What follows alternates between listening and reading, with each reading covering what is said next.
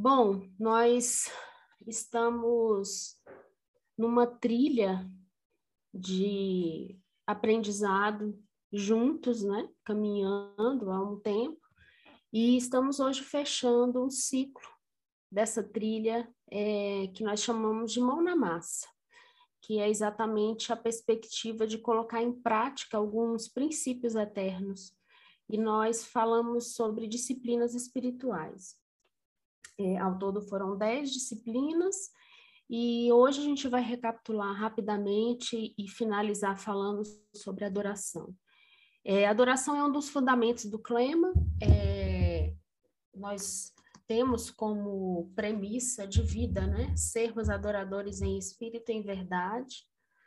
E a disciplina espiritual da adoração, ela coloca mais alguns elementos importantes nessa perspectiva de sermos discípulos de Jesus, e por isso que ela entra aqui também como uma disciplina espiritual, para além do entendimento de que a adoração faz parte dos nossos fundamentos.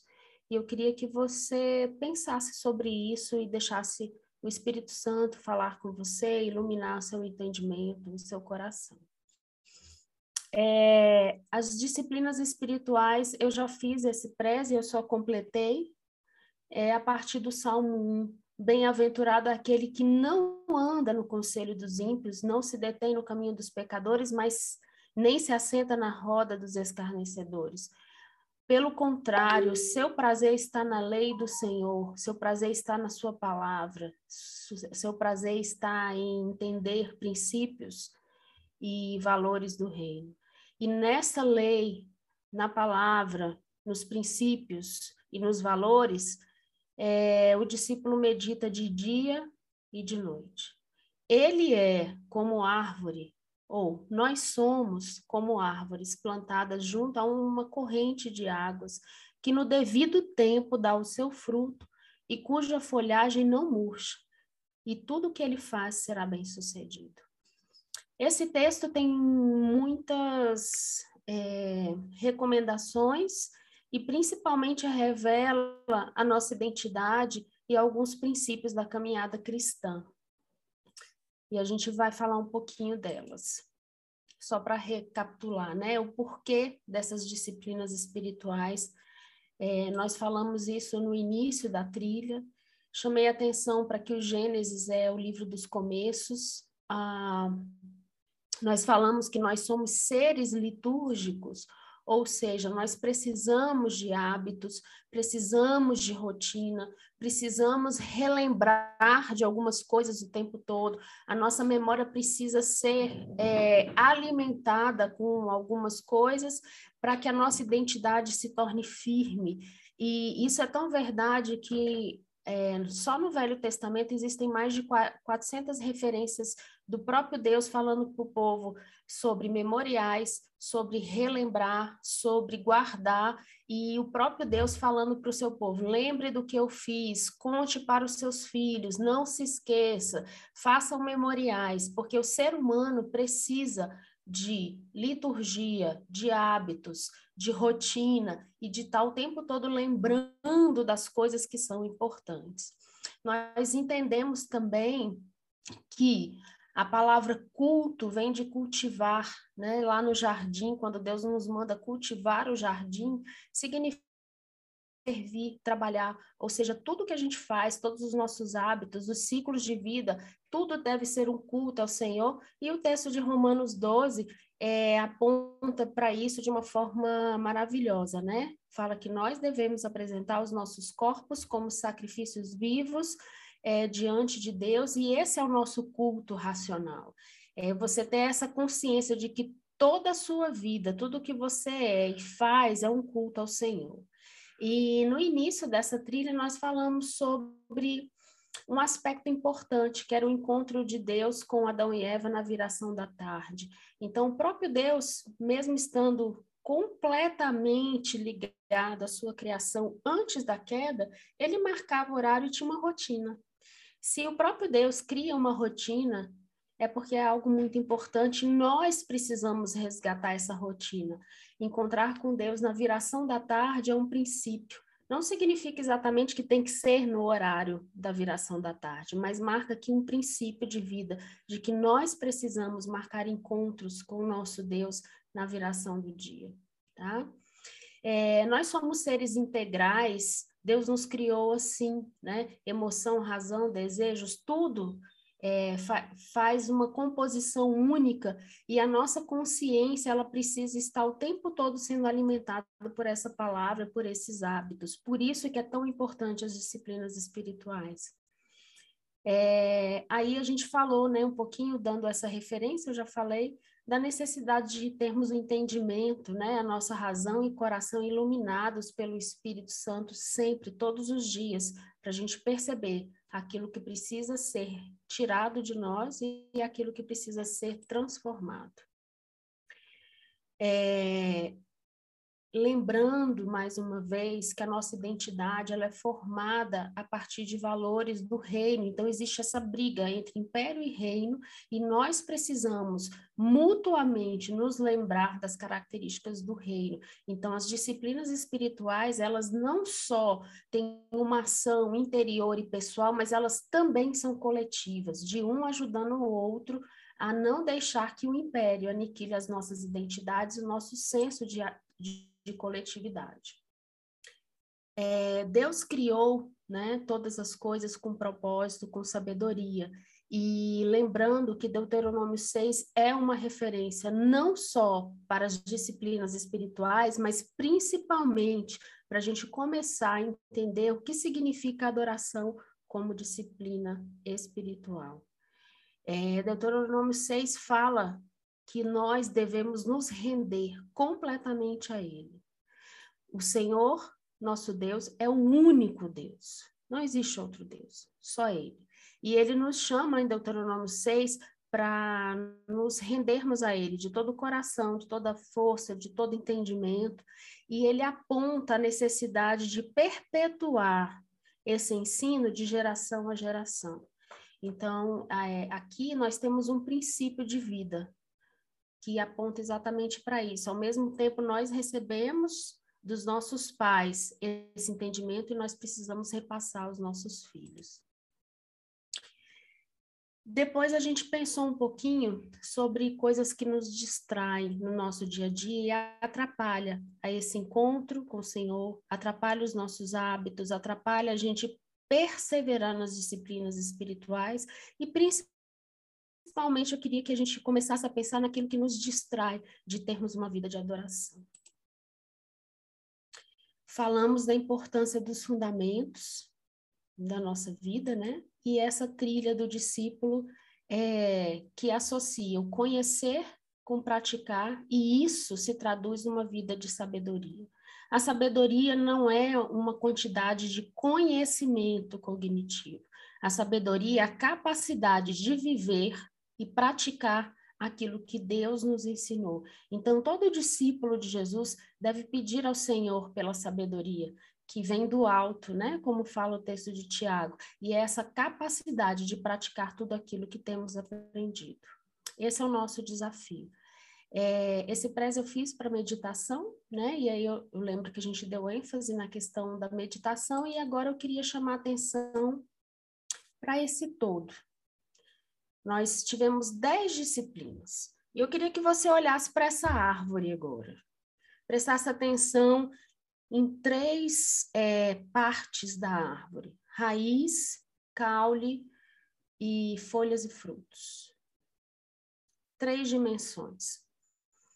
É, eu vou relembrar aqui para vocês uh, os pontos né, que nós falamos das nossas disciplinas primeiro roteiro foi sobre hábitos, exatamente apontando tudo isso que eu acabei de resumir. Depois nós falamos do encontro da mente bíblica e de um mergulho. Encontro é esse momento da viração da tarde. A mente bíblica é a capacidade de, de que o nosso entendimento seja iluminado e a gente troque os nossos óculos é, criados pela cultura pelo tempo, pelos óculos do evangelho para enxergar a realidade. E o mergulho é exatamente a meditação, é o meditar na palavra dia e noite. Esses três primeiros pontos da disciplina espiritual, eu entendi que são as nossas raízes. Opa, deixa eu passar aqui. Por que raízes?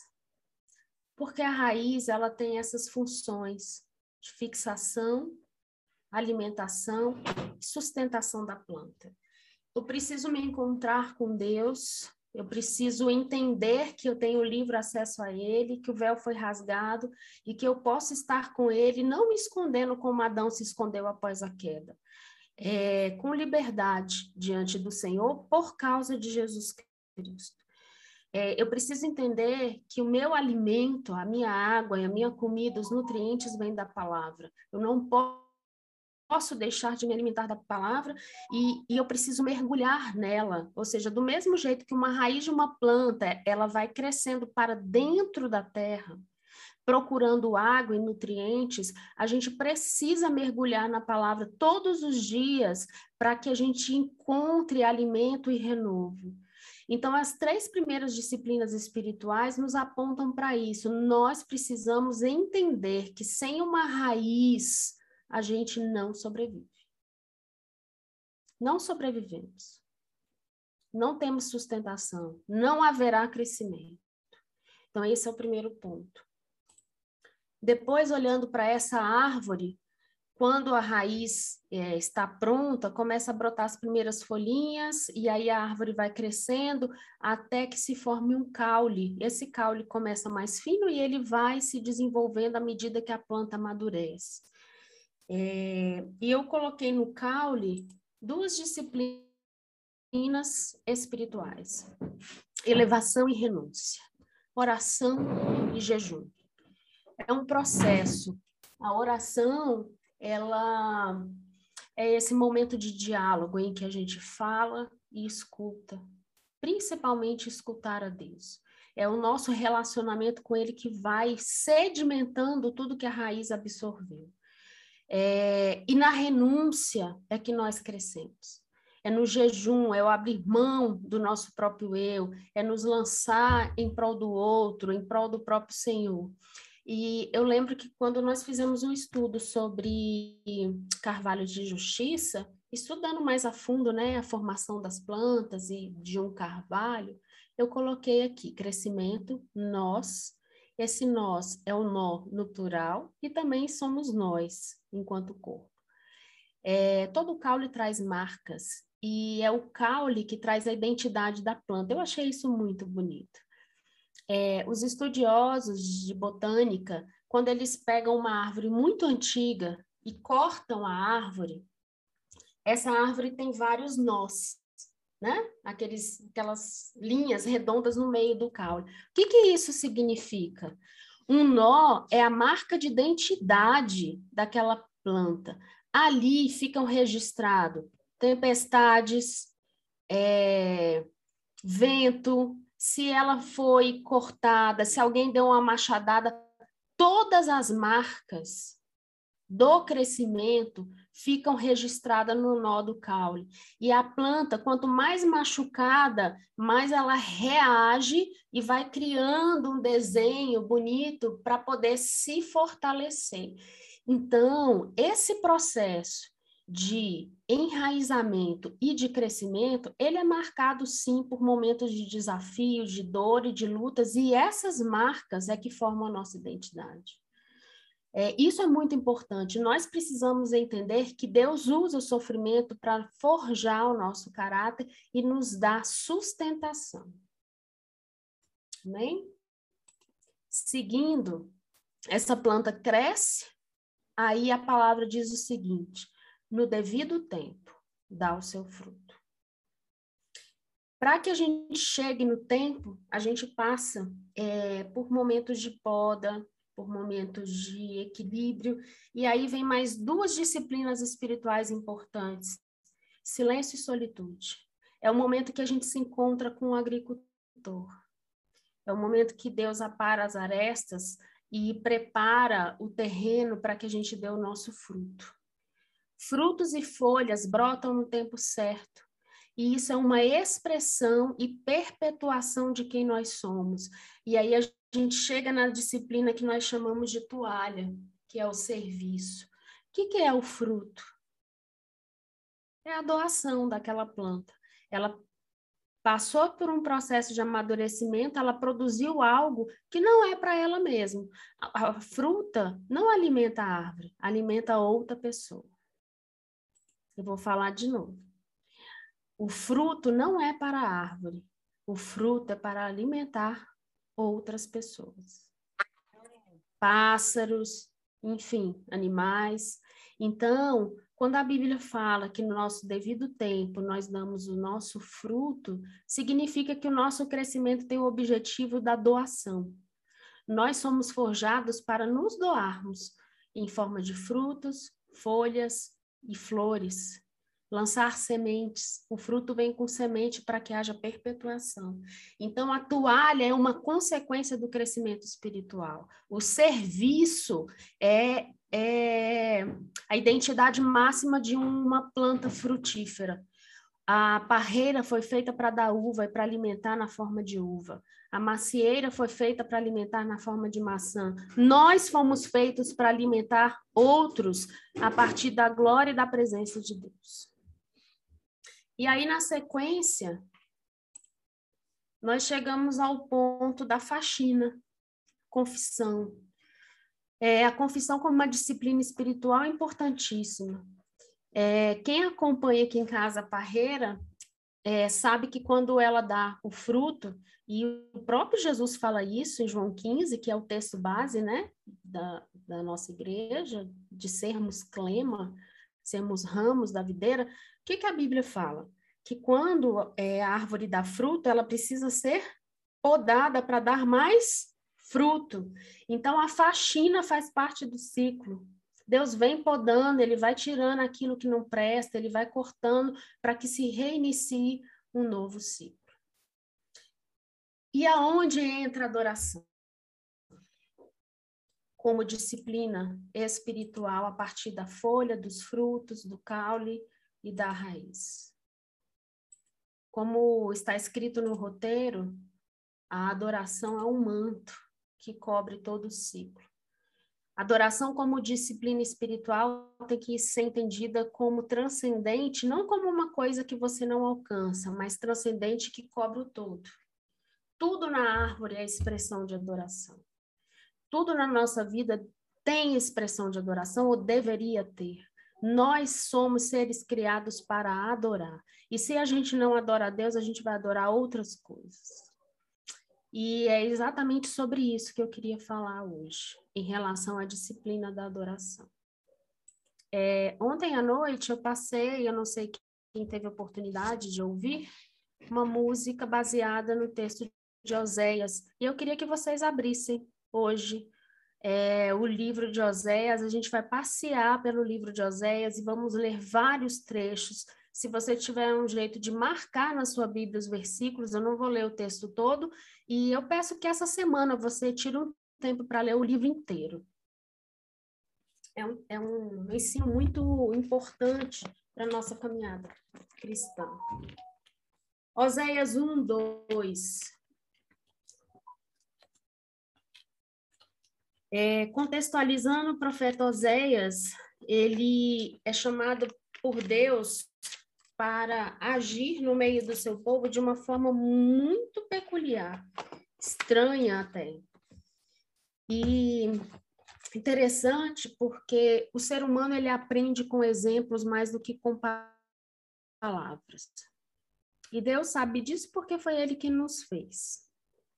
Então, Deus chama Oséias para viver o que o próprio Deus estava vivendo na sua relação relação com o. Queria que você que é casado, os meninos, né, que são mais novos, talvez não consigam entender essa dimensão, mas Felipe e Júlia pode sim aí é, pensar sobre isso. André também, eu acho que vocês conseguem imaginar. Você casar com uma pessoa e essa pessoa o tempo todo fugir de casa para ficar com outros todo o seu amor é dedicado a uma pessoa, você cuida dela e ela o tempo todo foge de você e vai se relacionar com outras pessoas. E aí Deus fala: Oséias, case-se com a prostituta, tenha filhos com ela e cuide dela, para representar a minha relação com o meu povo. Então, é sobre isso que nós vamos falar hoje. Oséias 1, 2. Para começar. Quando pela primeira vez falou o Senhor por intermédio de Oséias, então o Senhor lhe disse: Vai, toma uma mulher de prostituições, plural, e terás filhos de prostituição, porque a terra se prostituiu, desviando-se do Senhor. É, eu imagino a dificuldade de Oséias com essa ordem. Ele obedece e ele começa a proclamar a palavra de Deus, não só com a vida, mas com aquilo que Deus vai falando. Então, o texto todo de Oséias é Deus falando dos pecados e das atitudes do seu povo contra ele mesmo. Vamos pular para Oséias 2,14, por favor. É, aqui Deus está falando para Oséias o que, o que é a intenção de Deus com esse esse jeito, né, de, de mostrar para o povo o seu pecado. Só falar não estava resolvendo, então Deus vai mostrar com a vida do próprio sacerdote, né, do profeta. Deus fala assim: portanto, eis que eu atrairei e a levarei para o deserto e lhe falarei ao coração. E lhe darei dali as suas vinhas e o vale de Arcopo, porta da esperança. Será ela obsequiosa como nos dias da sua mocidade, como no dia em que subiu da terra do Egito. Naquele dia, diz o Senhor, ela me chamará meu marido e já não me chamará meu Baal. Eu quero fazer uma ênfase no versículo 16. Casamento é uma aliança e Deus está usando a representação do casamento como aliança para dizer da sua relação com o povo. E Deus deixou claro para Oséias que o objetivo dele é atrair o seu povo para si. E Deus fala de restauração depois do deserto, de chamar o coração, e aqui existe um ponto importante: Baal é um ídolo. Então existe uma tensão entre a nossa relação com Deus de adoração livre e a nossa relação com ídolos. Nós vivemos nessa tensão entre a relação com Baal e a gente realmente é, entender que Deus é o nosso protetor, sustentador, rei do universo, e poder chamá-lo de meu marido, né? Como está escrito aqui. 19. É, Desposar-te-ei comigo para sempre, comigo em justiça e em juízo, benignidade e misericórdia. Desposar-te-ei comigo em fidelidade e conhecerás ao Senhor. É uma promessa de redenção colocada aqui no início. E aí, no, na sequência do livro, Oséias vai falando de novo que o povo faz coisas horríveis, que ele está longe de Deus, e Deus vai falando das consequências do pecado, da perversão do seu povo, de castigos que vão acontecer exatamente porque eles escolhem caminhos ruins. Lá em Oséias 4, é, 12, 13, eu queria que você marcasse na sua Bíblia, porque aqui Deus explicita o significado da idolatria ou do adultério, que é a palavra que ele usa para falar dessa relação do povo que o tempo todo está abandonando os seus preceitos. O meu povo consulta o seu pedaço de madeira, e a sua vara lhe dá resposta, porque em espírito de prostituição os enganou. Eles, prostituindo-se, abandonaram o seu Deus sacrificam sobre o cimo dos montes e queimam incenso sobre os outeiros debaixo do carvalho, dos choupos, dos terebintos, porque é boa a sua sombra. Por isso vossas filhas se prostituem e as vossas noras adulteram. Essa parte é muito forte. Aqui fica claro que o nosso coração o tempo todo cria ídolos dos mais diversos tipos. E quando o Senhor fala assim, que sacrifício nos montes, debaixo de uma sombra, porque a sombra é boa, ele está falando de coisas que é, nos deixam confortáveis. Sombra é conforto. Então, os ídolos, eles nos enganam porque eles nos confortam, eles alimentam o nosso próprio ego, eles falam de coisas que nos agradam, alisa o nosso ser, alimenta as nossas próprias vontades. Por isso que a gente tem que ter cuidado, porque o nosso coração o tempo todo fica nos enganando e produzindo é, ídolos de madeira para a gente mesmo se tornar confortável ou estar em conforto. Deus vem para nos confrontar e não para nos dar conforto. Ele vem para nos podar, ele vem para nos instigar ao crescimento, ele vem para nos dar faxina. E nós corremos disso e queremos a sombra e adorar do nosso jeito, da nossa forma, da nossa forma de ser. Pulando para Oséias 6, de 1 a 3, Deus falando sobre a conversão, né? Vinde e tornemos para o Senhor, porque ele nos despedaçou e nos sarará. Fez a ferida e a ligará. É aqui, para mim fica claro o que eu falei sobre o caule. No nosso crescimento vão existir sofrimentos que vão nos ferir profundamente, mas o, o ferimento é para o crescimento. Se Deus permitiu que a gente passasse por alguma angústia, alguma coisa ruim, é para o nosso crescimento, é a poda, é a faxina. Quando Deus tira coisas de nós, dói dói muito. É, por isso que não é na sombra, não é no conforto, é no confronto. Então, ele nos despedaçou e ele nos sarará. E quando a gente está sarado, a gente consegue enxergar isso. Versículo 2: Depois de dois dias, nos revigorará, ao terceiro dia, nos levantará e viveremos diante dele. Uma clara referência ao cumprimento de Jesus, morte e ressurreição. E aí vem um versículo clássico, né? Conheçamos e prossigamos em conhecer ao Senhor, como a alva, a sua vinda é certa, e ele descerá sobre nós como a chuva, como a chuva serôdia que rega a terra. Pulando para o versículo 6, misericórdia quero e não sacrifícios, e o conhecimento de Deus mais que holocaustos. E aí Deus volta a falar da quebra da aliança, e aí vai seguindo ao longo do texto falando desses pecados do seu povo contra ele mesmo. É, conhecer a Deus é parte da adoração. Entender a misericórdia, a justiça e o amor é parte de uma vida de adoração. Vamos pular para Oséias 11, de 1 a 4. No início, eu falei para vocês da necessidade que nós temos como seres humanos de estar o tempo todo lembrando, por isso a importância da meditação, do memorial, do guardar a palavra. E aí, o versículo 11, é, Deus falando para o seu povo e falando para Oséias relembrar o povo dos seus feitos, que aponta para quem ele é e reaviva a nossa memória. A questão, né, de sermos seres litúrgicos e que precisamos o tempo todo estar reavivando a nossa memória para fixar nossas raízes e nossa identidade. E aí Deus vai falar: quando Israel era menino, eu o amei. Isso, 11, 1. Quando Israel era menino, eu o amei. Do Egito chamei o meu filho. Quanto mais Jesus chamava, tanto mais se iam da minha presença. Sacrificavam balaíns e queimavam incenso às imagens de esculturas. Todavia, eu ensinei a andar a Efraim, tomei-os nos meus braços, mas não atinaram que eu os curava. Versículo 4.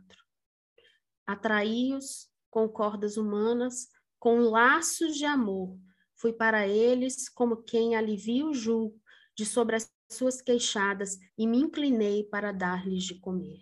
E aí, a partir daí, Deus vai falando de todo gesto de amor, de ir ao encontro do povo e o povo indo cada vez mais longe. É, Israel era menino, ele ainda estava no início do seu crescimento quando Deus chama e o tira do Egito para os sarar, para os curar, e o povo ainda não entendia. A pergunta é: nós agimos diferentes do povo de Israel?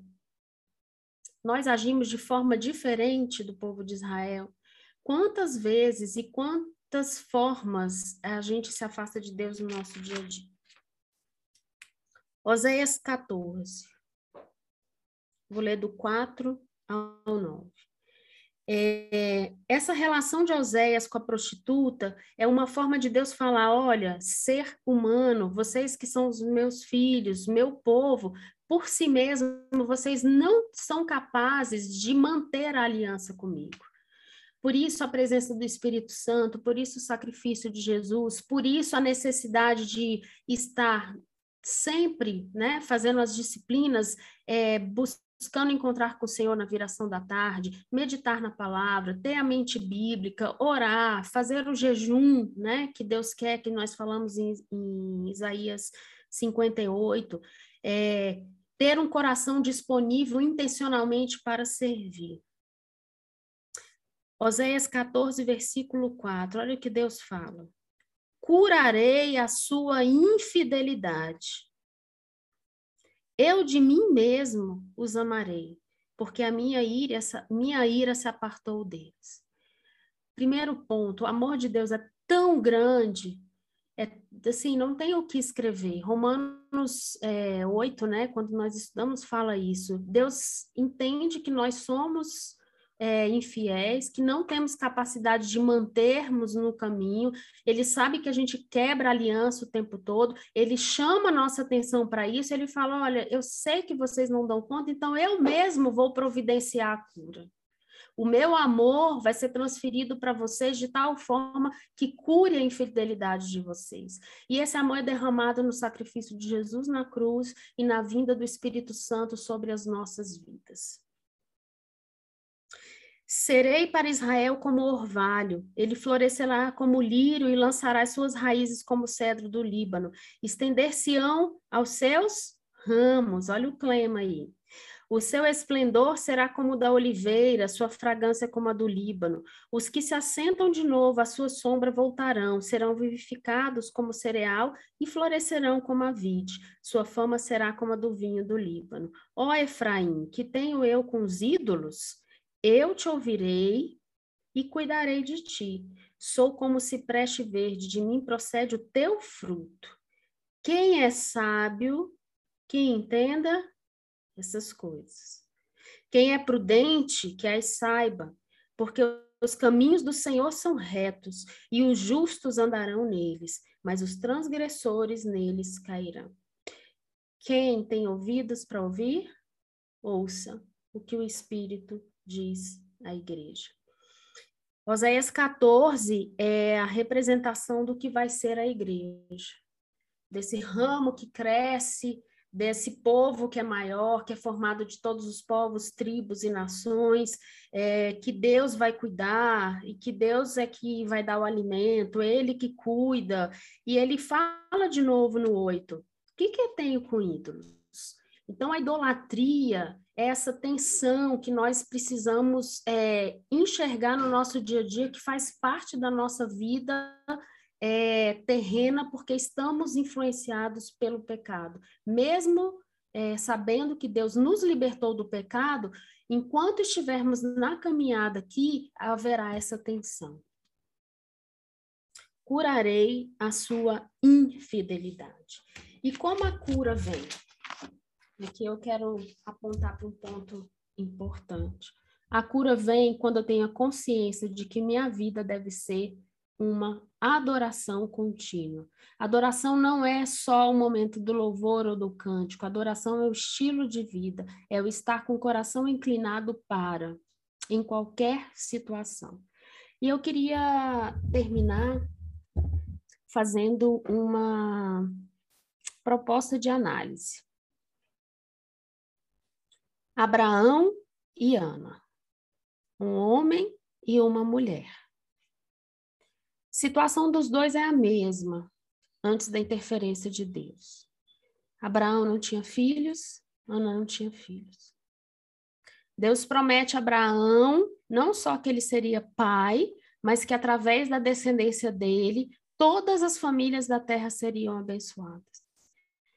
Ana é, sofre com a infertilidade. E ela todo ano vai ao templo, sacrifica, agradece a Deus e chora e se quebranta diante de Deus por um filho. Os dois recebem a mesma dádiva do Senhor, em contextos diferentes. Abraão tem Isaac, Ana recebe Samuel. É a coisa mais preciosa que nós temos na vida é, são os nossos filhos. Quem é pai, quem é mãe, sabe como é. Não tem palavras para descrever o amor e a plenitude que é você perceber que um ser humano saiu de dentro de você, foi forjado a partir de você e você simplesmente ama. Ama, cuida e quer o melhor e é e brota. É a expressão máxima do amor de Deus, né? Assim, com uma facilidade. E o que acontece com esses dois personagens bíblicos? que Deus pede a eles? Abraão é colocado à prova para sacrificar Isaac. E Ana, em um gesto magnífico de adoração, e aí eu queria que as mães se colocassem no lugar, porque a Bíblia diz que no dia que ele desmamou, provavelmente com dois aninhos, ela entregou ele no templo. Isso é um gesto de adoração sem precedentes. Tudo que ela mais queria na vida era o filho. E a partir do momento que Deus concede uma dádiva, ela retribui aquilo que era mais importante para ela para o próprio Deus. Ela entrega o filho. E Abraão faz o mesmo. Abraão ainda tinha um plus porque Deus mesmo prometeu que a partir daquele filho viria né, uma grande descendência enorme, e aí Deus fala, ó, leva lá e agora você mesmo mata Isaac. E ele não questiona, ele entrega. Então eu queria que a gente pensasse nesses dois atos de adoração e que a gente fizesse uma reflexão na nossa vida e pedisse ao Espírito Santo que mostrasse quais são os ídolos, quais são os balaíns que nós construímos diariamente e que tiram o nosso foco de Deus. Todos nós temos ídolos, dos mais diversos tipos, ídolos pequenos, médios e grandes. É um relacionamento, é uma segurança, é um dinheiro, é um trabalho, enfim, Talvez o maior ídolo seja a gente mesmo, nosso ego, nosso orgulho, as nossas expectativas. E eles precisam ser quebrados. E é isso que Deus propõe para a gente nesse ciclo de disciplinas espirituais. Nós começamos lendo a palavra, marcando encontros com Deus, nos achegando a Ele sem medo, com confiança, orando, Aí ele aponta para o jejum a renúncia, que é o primeiro passo, ou primeira forma da gente entender pedagogicamente o que é adoração. É, nós falamos de estar sós com Deus, falamos do silêncio para ouvir a sua voz, serviço, que é a expressão comunitária de quem Deus é, dessa transformação, e estamos fechando com a adoração. A adoração precisa ser entendida como estilo de vida, como nós cantamos. Deus nos chama para sermos adoradores em espírito e em verdade. Precisamos denunciar os nossos ídolos, precisamos expor os ídolos da nossa vida para que a gente não se renda a eles. Eles precisam ser nomeados. E é através da confissão que a gente nomeia os ídolos. É, eu queria orar queria fazer uma oração. E eu fecho aqui com, com esse, essa proposta de autorreflexão.